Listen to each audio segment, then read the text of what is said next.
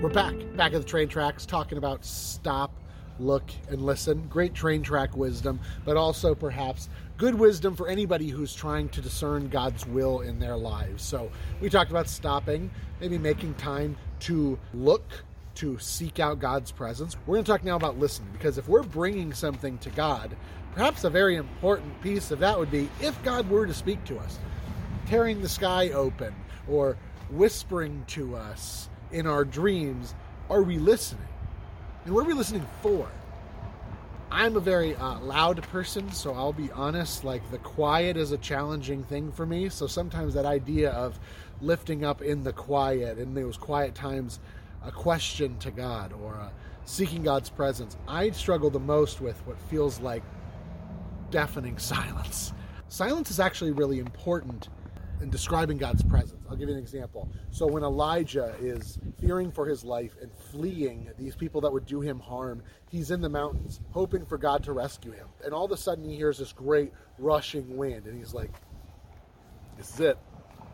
God was not in the wind, it says. Then there was a um, an earthquake, booming, loud earthquake. But God was not in the earthquake, it said. Then there was literal like fire in the sky. I mean, talk about a fireworks show, right? But God was not in it.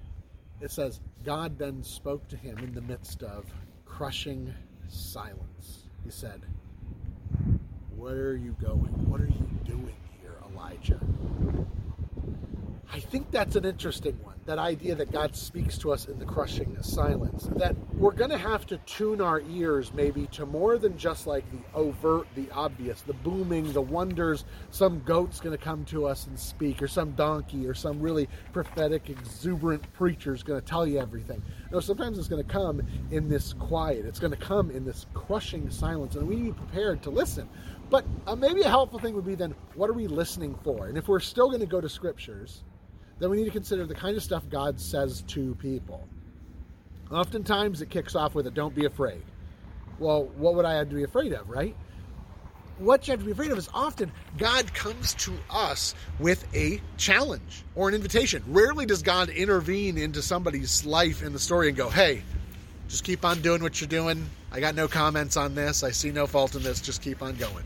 No, usually it's like, hey, pick up your stuff, go to Nineveh. Hey, leave the lands of your father. Hey, you're going to have a baby. I know that sounds crazy, but you're going to have a baby. It's a lot of wild things sometimes that are brought to him that we know is working towards God's peace or God's hope, but it's it's particularly challenging. So if the word you're hearing or this tug or pull you're you're experiencing in this silence is maybe towards something challenging, don't discredit that.